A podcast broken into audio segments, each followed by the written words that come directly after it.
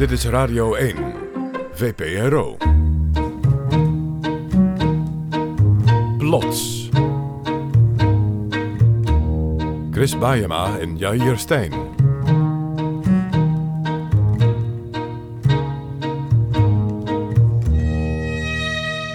Oké, Tuin.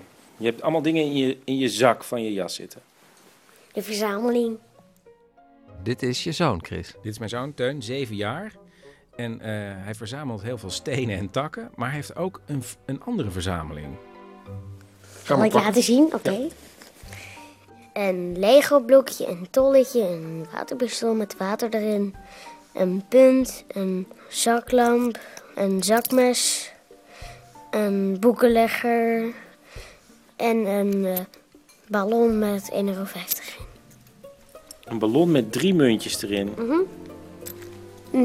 Ja, daar zit gewoon, gewoon lang sparen en dan heb je iets. Ja, dan heb je iets hier. Stevige jaszakken heeft jouw zoon. Maar eh, ik, ik, ik zit mijn hoofd te breken over wat het bindende element is tussen al deze zeer uiteenlopende spullen. Precies, er zit totaal geen lijn in zijn verzameling. En ik zat op diezelfde manier als jij nu naar mij kijkt, zat ik toen naar Teun te kijken. Maar hij bleek nog meer spullen te hebben. En dan wordt er wel iets duidelijk. Nou, ik heb hier nog een andere zak. Ik ook nog wat in zitten.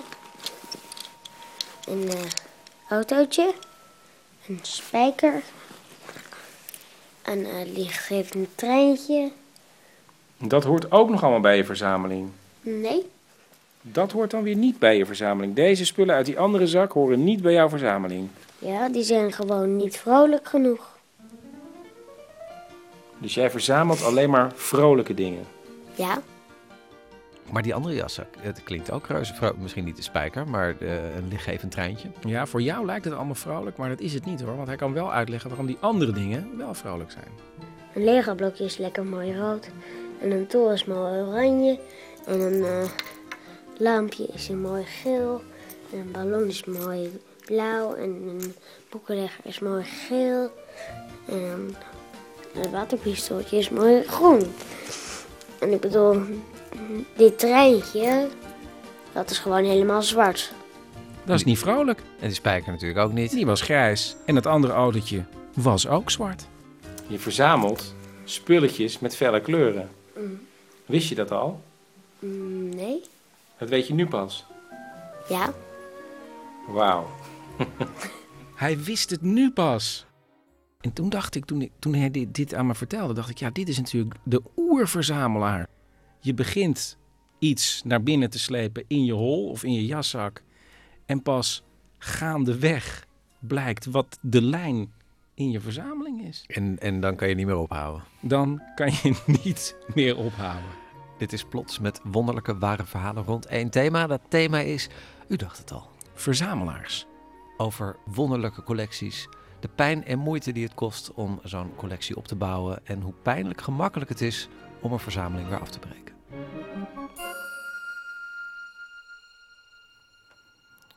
Het eerste verhaal begint 73 jaar geleden. Harry Belle groeit dan op in Nederlands-Indië en hij is 9 jaar oud als hij voor het eerst in aanraking komt met een apparaat dat een betoverende werking op hem heeft. En daar begint een grote liefde die hem door de moeilijkste periode van zijn leven helpt. Acte 1. Een wonderbaarlijk ding. Een verhaal gemaakt door René van S.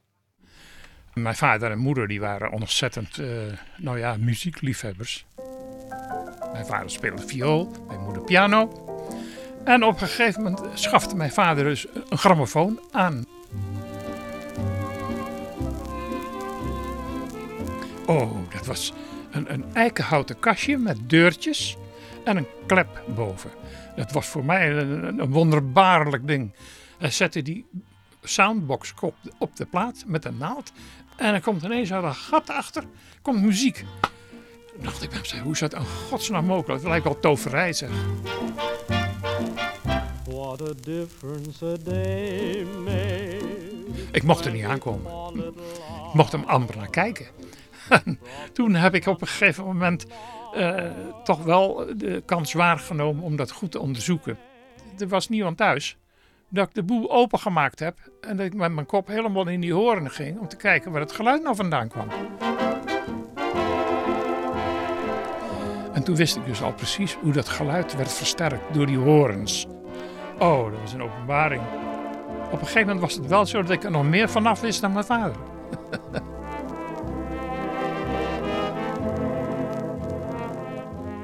Alleen ja, toen de Japanners het uh, land binnentrokken, toen werden wij allemaal op straat gezet. Ik uh, vond het zo vreselijk erg. Ik had al wat grammofoonapparaturen. Maar dat, dat, werd meteen uh, in beslag genomen. Heb ik nooit meer teruggezien ook. Alles weg, alles weg, alles werd in beslag genomen. Ook de platen dus en de, en de pick-ups of, of de koffergrammofoons van, van gewone mensen. Ik, ik, ik vind dat, dat, ze daar geen motief toe hadden. En, en, en, en de Japanners waren er ook niet zo erg uh, voorzichtig mee hoor. Ik heb wel gezien dat de Japanners een stapel platen uit zijn handen uh, liet vallen. En dat was alles stuk. Wij kwamen in, in, uh, in kamp ziekenzorg terecht in Solo. Toen was ik 13, 14 jaar. En toen ontdekte ik dat er een hele grote schuur was achter. En daar werden al die oude grammofoons opgeslagen. Dat was ongelooflijk.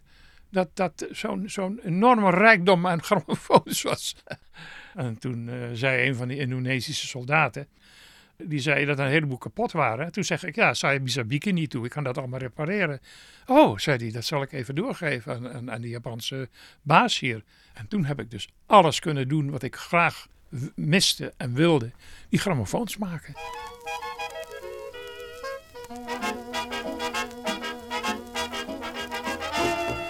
Het resultaat is dat ik dus eh, toch wel wat, wat gereedschap uh, kreeg. Een tangetje en een schroevendraaier. En zo kon ik die grammofoons allemaal uit elkaar halen en, en de veren repareren. Toen heb ik die veren eruit gehaald en die heb ik dus verwarmd boven een vuurtje.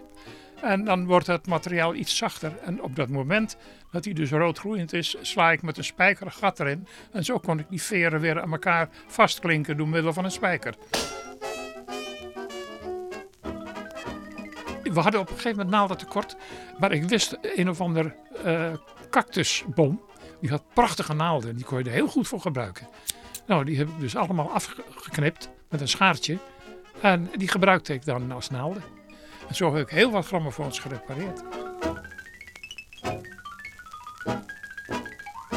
En ik moest met zo'n apparaat elke keer al die barakken af. Om dus die muziek te laten horen. Dat zijn allemaal gebouwen met lange gangen en bepaalde gedeelten waar allemaal, allemaal getegelde vloeren zijn. En dan had je een mooie akoestiek wel. Dus als zo'n grammofoon daar op een tafeltje werd neergezet en die mensen zaten daar allemaal omheen, was dat duidelijk te horen allemaal. Maar ja, die muziek werd uitgezocht door een Japanner. Het moest allemaal uh, klassiek zijn. Geen populaire muziek. Maar de Japanners absoluut geen jazz wilden, wel eens Amerikaans. En dat waren hun vijanden en de Engelsen ook. Eh, dat hebben de Japanners gedaan hoofdzakelijk om, om de mensen een klein beetje bezig te houden. Zo, uh, zogenaamde uh, verrassing. Maar geweldig dat ik dat mocht doen. En, en, en niet dat ik nou direct zo gebrand was op die pianoconcerten en vioolconcerten allemaal. Het feit op zichzelf dat ik die grammofoon mocht bedienen en die veer mocht opwinden en zo. Want ik had natuurlijk een prachtig verhaal elke keer. Dat ik ze regelmatig met, met, met een spuitje olie moest geven en zo. En uh, nou ja, dat werd allemaal toegestaan. Dus ik had toen wel een, een, soort, een soort machtspositie, zeg maar. Want ik heb nooit meer gehoord iemand die dus zoiets heeft kunnen doen wat ik heb gedaan. Ik heb echt geen concurrentie gehad of, of, of jaloezie. Integendeel, ze vonden het fantastisch dat ik nog muziek kon, kon draaien. Want dat hoorden ze liever dan, dan uh, nou ja, geschreeuw van, van, Japanners. Ja, nee, dat is een geweldige periode geweest. Hè.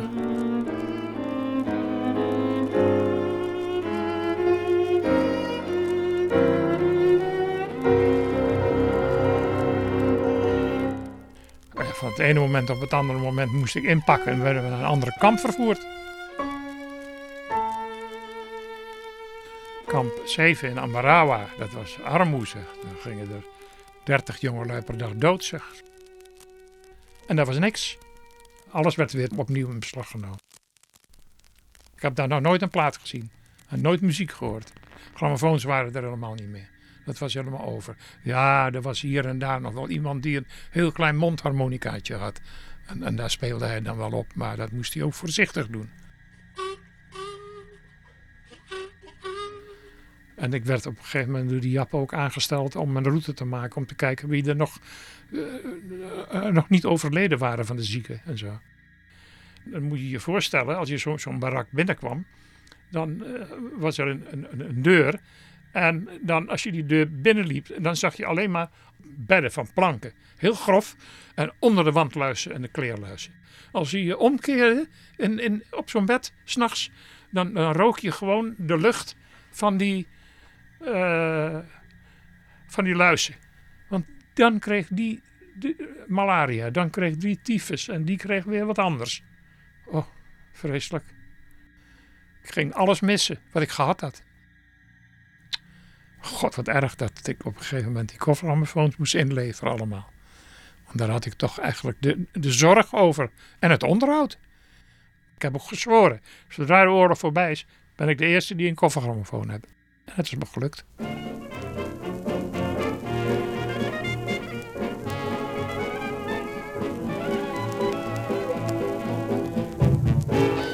Dit is de allerluxste koffergrammofoon die er ooit gemaakt is. De akoestische opname met een ingebouwde horen van mahoniehout en notenhout. En dan is hier een, bakje om, als de naald versleten is, stop je hem hierin. Een topstuk voor verzamelaars. Nou, dan moeten we hem natuurlijk even opwinden. Dat is, dat is mijn ziel en mijn leven eigenlijk. En ik heb dus zo ontzettend veel materiaal verzameld. Nou, meer dan eh, drie, drie, 400 apparaten. Iets, iets wat, waar je je zo ontzettend aan, toe aangetrokken voelt. Bijvoorbeeld de muziek. Die hele oude 78 toeren platen, die klassieke platen, met die prachtige labels erop. Dat zijn er nou van meer dan 30.000. Als ik 78 toeren platen zie bij een vuilnisbak, dan, dan, eh, dan raap ik ze op. Dan bekijk ik ze. Dan wil ik weten wat voor muziek erop staat. Hier, nog een keer weer spring. Jan Cordueen. Dus ik heb die plaat hier als nieuw. En hier heb ik hem oud. Met een groot gat. Die plaat die heb ik dubbel. Maar dat is mooi. Je weet nooit. Wat ik dus in het Japanse tijdsperk heb opgedaan. Dat eh, heb ik eigenlijk voortgezet hier in Nederland. Die- obsessie of die ziekte, hoe je het noemen wil, dat is niet weggegaan. Dat is gewoon hier voortgegaan. En dat, het houdt ook niet op.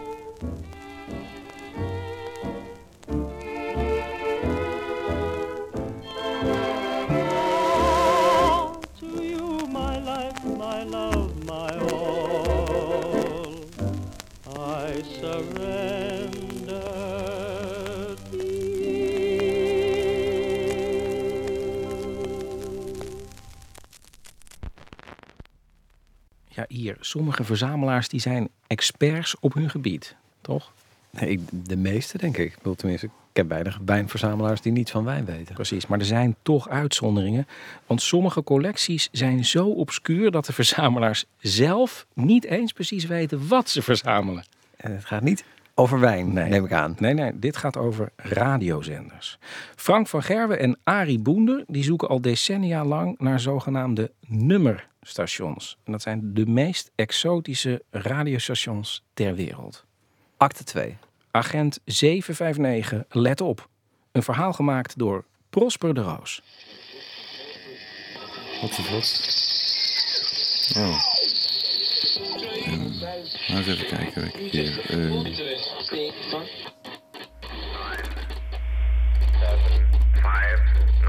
Ja. 7, 5, die, al- die roept alleen 759. five, Agent 759, let op.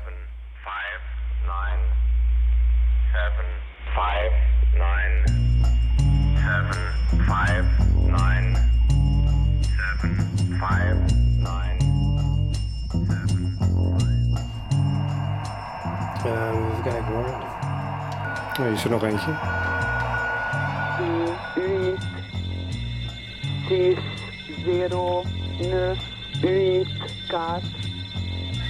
Zes, zero, neuf, uit, kaart.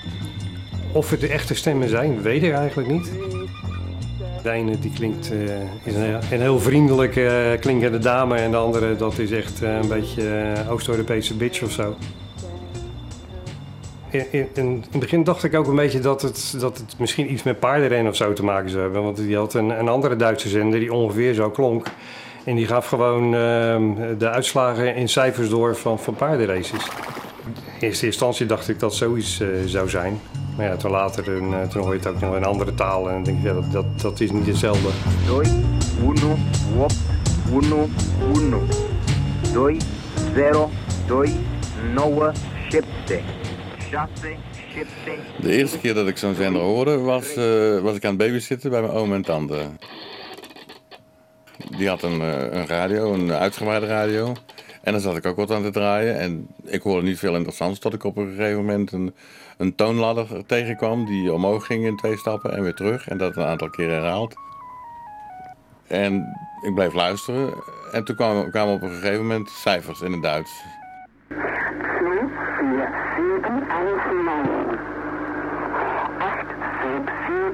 Dit had ik nog nooit eerder gehoord. Maar wat dacht je dat het was? Ja, ik had een, eh, jaren daarvoor een boek gelezen over een geheime zender uit, eh, die ergens in Brabant zat en die codeberichten uitzond voor eh, een smokkelbende. En daar zaten dan een aantal codewoorden in die voor de bendeleden interessant waren. Die konden eruit afleiden waar ze heen moesten de komende nacht. En ik dacht dat het zoiets was. Ik had niet in de gaten dat, het, eh, dat er andere belangen waren. Dat was, ik was nog niet zo politiek ontwikkeld in dat tijd.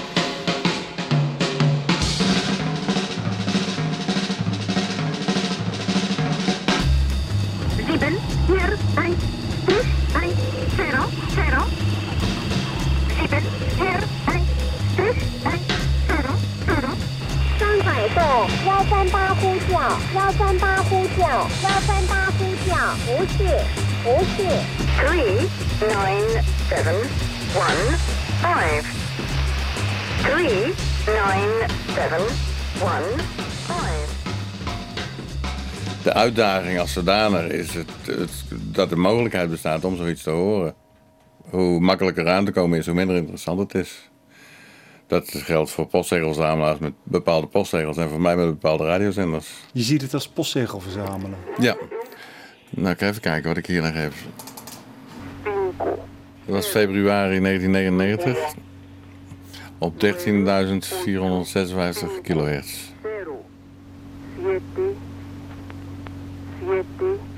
Dus als je iets hoort, neem je het op. Ja. En deze heb ik ook in november, of december 98 ontvangen op 8300 kilohertz. Ja, is ook best eh, een speciale vangst.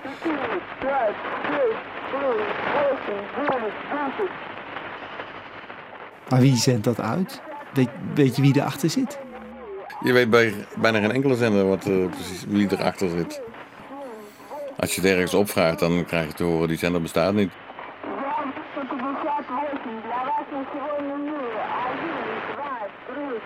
Eh, die zenders die vind je door systematisch aan de knoppen te draaien van je radio.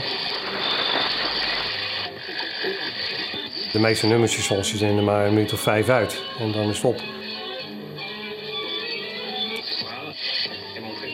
Nou, soms dan, eh, dan is de eerste de ontvangst eh, zo slecht eh, vanwege de lokale storingen dat je eigenlijk een beetje vlucht naar een andere omgeving om het rustiger te kunnen luisteren.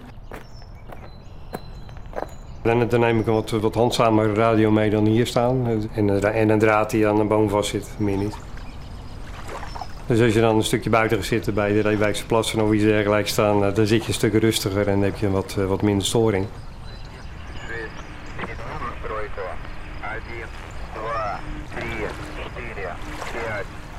En heb je nog een favoriete zender? Alles wat uit eh, Oost-Europa komt.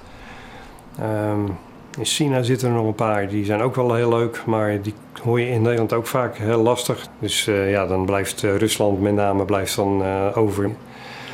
En daar zit dan ook de, de befaamde buzzer, die ook al jarenlang in de lucht is. Sinds die begin jaren 70 eh, is die voor het eerst al gehoord.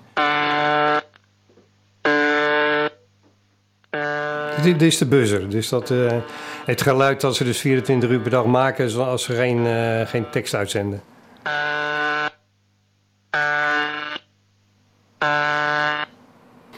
Eh, feit is wel dat eh, na heel veel jaren pas eh, het eerste bericht gehoord werd. En dat was uit mijn hoofd gezegd ergens eind 80 jaar of zo.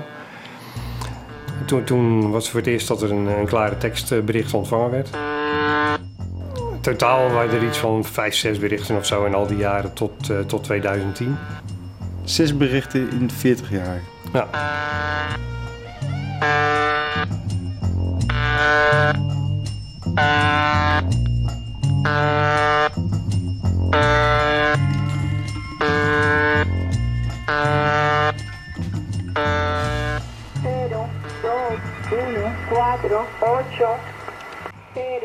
Cero,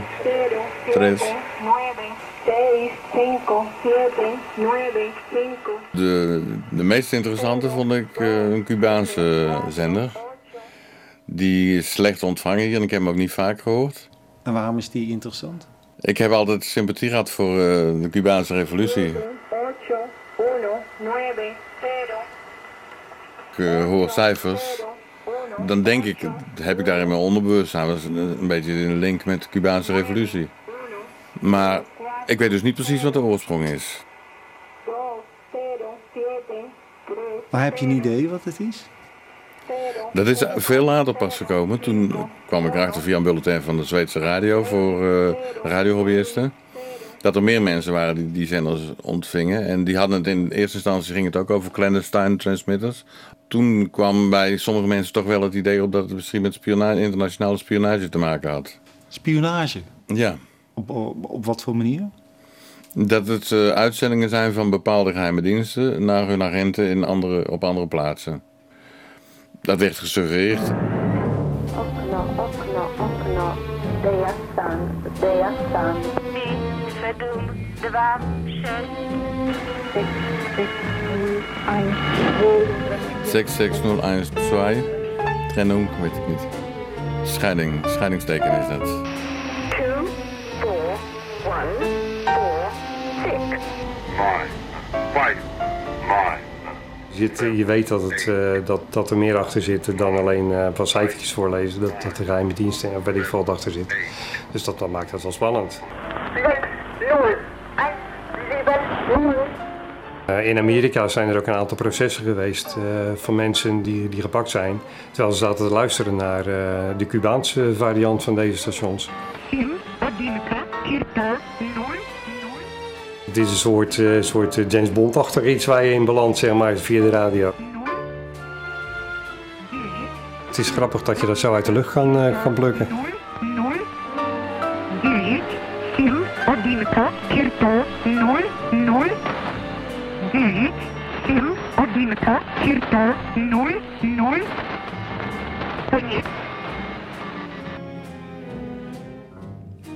Dit is Plots met wonderlijke ware verhalen rond één thema. En vandaag is dat thema verzamelaars. Chris, heb jij toevallig dit boek gelezen? Intuïtie. Malcolm, nee, Malcolm niet. Gladwell, een wetenschapsjournalist. Daar staat een experiment in beschreven dat ik altijd heb onthouden. Ze lieten eerst een groep studenten hun eigen karakter beschrijven. Of ze sociaal waren, of juist teruggetrokken, nuchter of fantasierijk, onzeker of juist super zelfverzekerd. Stap 2 Ja. was dat ze diezelfde vragenlijst lieten invullen door goede vrienden van die studenten. Maar ze lieten Oh. de vragenlijst ook invullen door een groep wildvreemden die de studenten nooit hadden gezien. Maar ze hadden wel een kwartiertje rondgesnuffeld in de kamers van die desbetreffende studenten. Aha, dus eerst jezelf, dan je vrienden en dan totaal vreemde in je kamer. Ja. En, Ja, ja, voel je hem al ja, ik aankomen? voel een beetje aankomen. Precies. Maar klopt het? Ja, Wat ik voel aankomen? de groep wildvreemden had een beter beeld van de studenten dan hun beste vrienden. In ieder geval, het, het sloot gewoon totaal aan op wat ze over zichzelf zeiden. Dus uiteindelijk verraden je meubels je karakter. Precies, de inrichting van je huis zegt meer over eh, jezelf dan je denkt. En als je getrouwd bent en samen spullen deelt, dan zeg je spullen ook iets over je huwelijk. Act 3. Het tapijt en de theelepeltjes. Een waar verhaal, geschreven en verteld door Esther Gerritsen.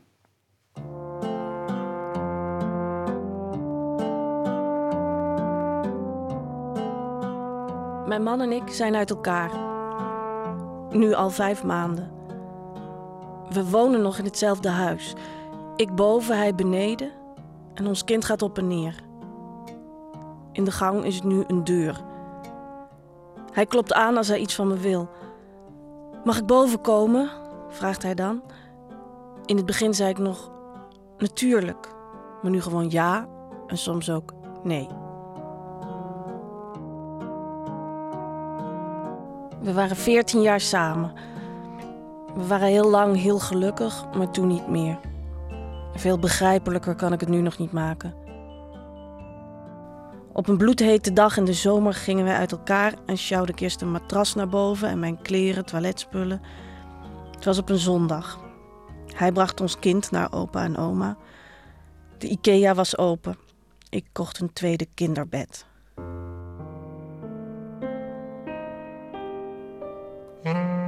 Toen ik 14 jaar geleden bij hem introk, had ik niet veel meubels. Hij was acht jaar ouder en had een huis. En ik was net afgestudeerd en had de inboedel van een studentenkamer.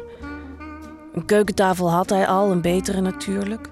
En de mijne kon naar het grofvuil, de stoelen ook. Ik vond zijn spullen mooi. Ik was verliefd. Ik vond alles mooi.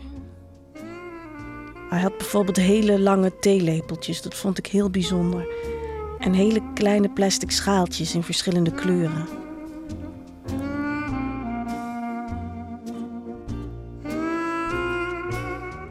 Veertien jaar geleden begon de verzameling van onze gezamenlijke inboedel. Samen schaften we steeds meer aan. We kochten al snel een nieuw bed, kochten twee keer een bankstel, tapijten, kasten. Verhuisden naar een groter huis en kochten nog meer kasten. We verhuisden naar een nog groter huis en moesten meer kleden hebben, meer lampen, stoelen en ook meer kunst aan de muur en een complete tuinset. Vijf maanden terug moest dat allemaal verdeeld worden. Ik dacht dat hij ook van Persische tapijten was gaan houden, maar zonder slag of stoot gaf hij de toch zeer waardevolle pers aan mij. Ook de antieke Japanse theekast kon ik zo naar boven tillen. Ikzelf vond het geen enkel probleem dressoir een bank beneden te laten. Flatscreen tv ook voor hem. Ik was natuurlijk blij dat ik de Japanse theekast kreeg, maar ik dacht ook... Maar jij vond hem toch ook heel mooi, dat vond je toch? En toen ik zei... Nee, hou jij het dressoir maar. Schrok ik van de onverschilligheid in mijn stem. Dat dat hele dure dressoir dat we met zorg hadden uitgekozen, dat ik dat zo liefdeloos bijna achterliet. Zomaar afstond. Er bleek geen enkel meubelstuk te zijn dat we allebei even mooi vonden. Veertien jaar lang hadden we in harmonie een enorme hoeveelheid spullen verzameld, maar elk object, elk kunstwerk, elke stoel, elke kleed, zelfs elke pan was eigenlijk toch net iets meer van de een dan van de ander. Waren we dan gewoon beleefd geweest, veertien jaar lang? Beleefd uit liefde, maar toch beleefd?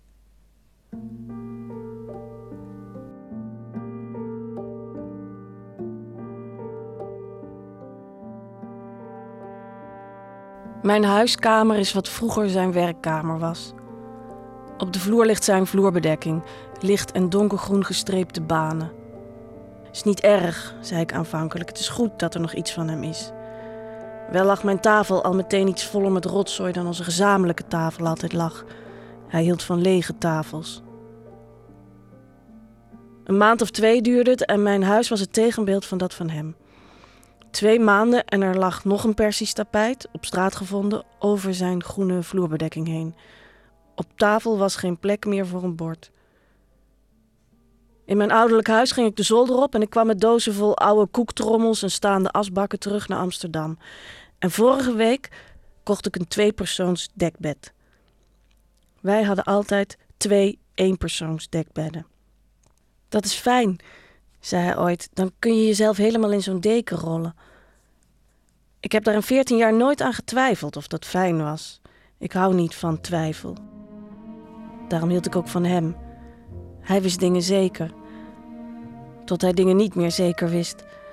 Vooral belangrijke dingen niet meer. Of hij wel bij mij wou zijn, steeds minder zeker.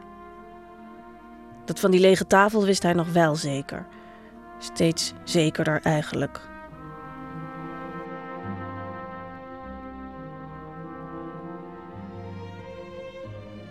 Binnen twee maanden zeiden de huizen alles. Hij zat wat onwennig aan mijn tafel vol met kranten. Hij had zelf intussen een digitaal abonnement. Keek om zich heen en zei: Bij mij is er niet eens zoveel veranderd, maar jouw huis, dat is echt een andere wereld. Was ik dan zo dominant? vroeg hij vriendelijk.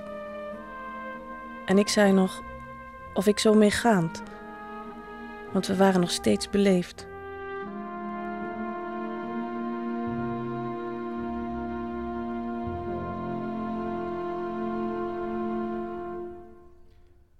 Esther Gerritsen is deze week verhuisd. En als u wilt weten hoe het haar verder vergaat, ze heeft een prachtige column in de VPRO-gids waarin u haar privéleven op de voet kunt volgen.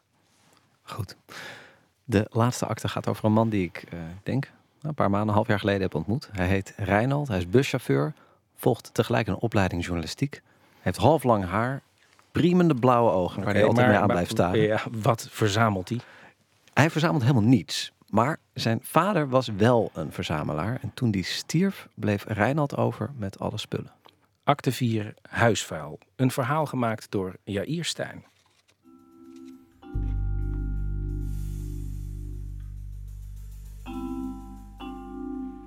De eerste keer dat ik terugkwam in mijn ouderlijk huis, mijn vader was dus dood.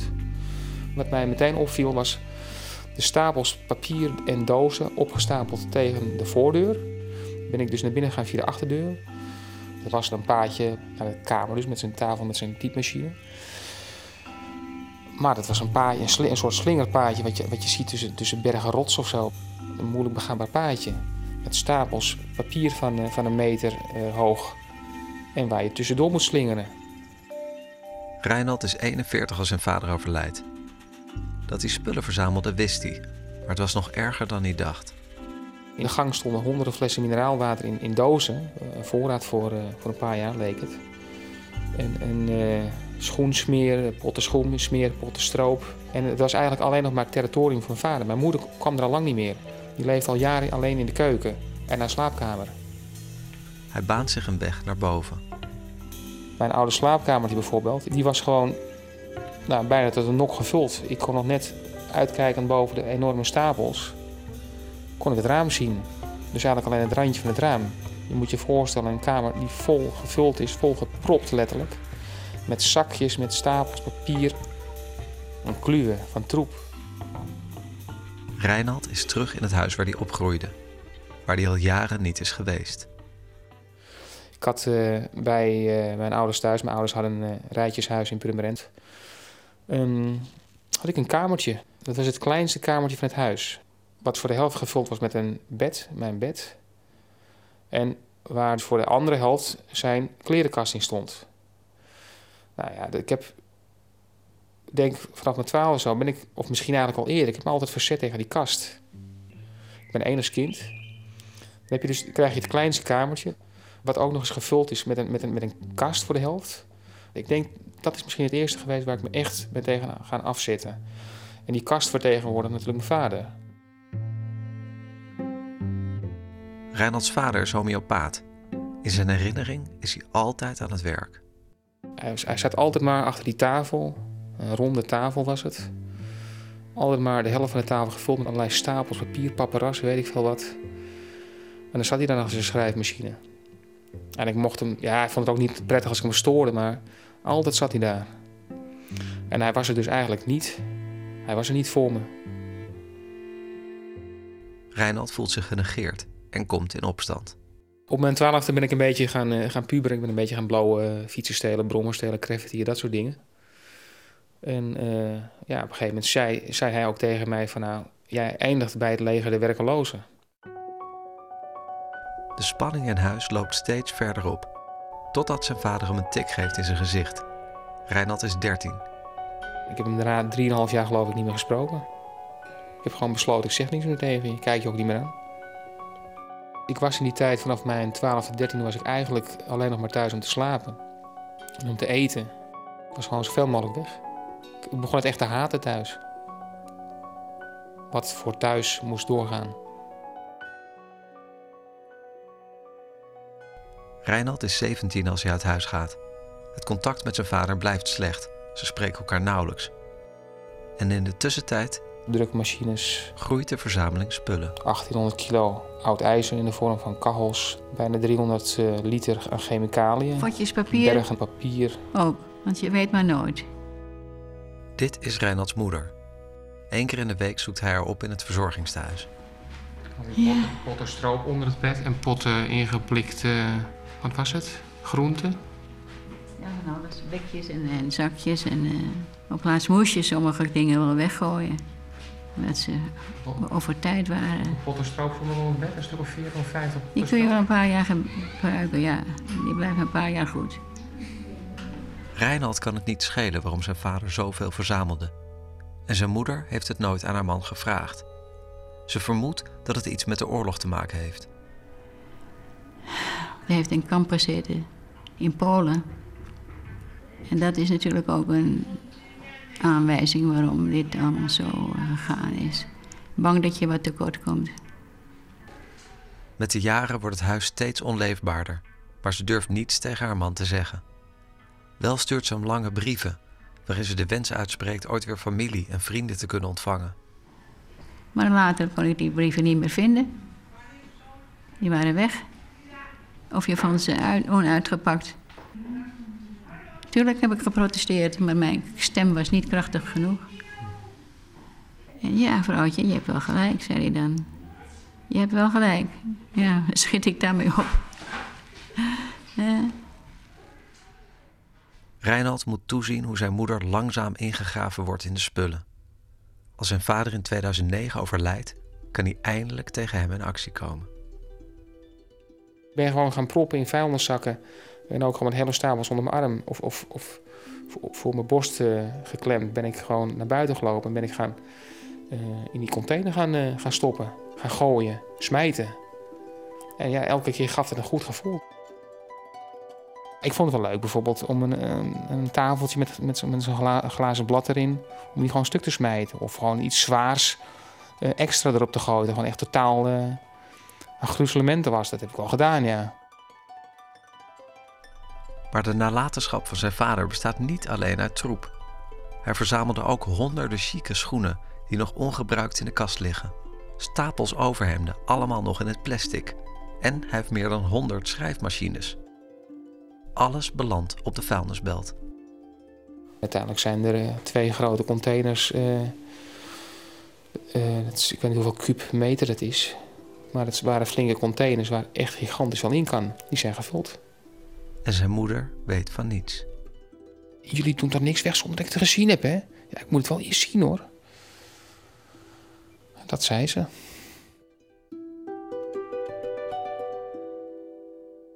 Reinald kan eindelijk wraak nemen op zijn vader. Maar de woede en de frustratie zitten er wel. En zal er vermoedelijk ook mijn leven lang zitten.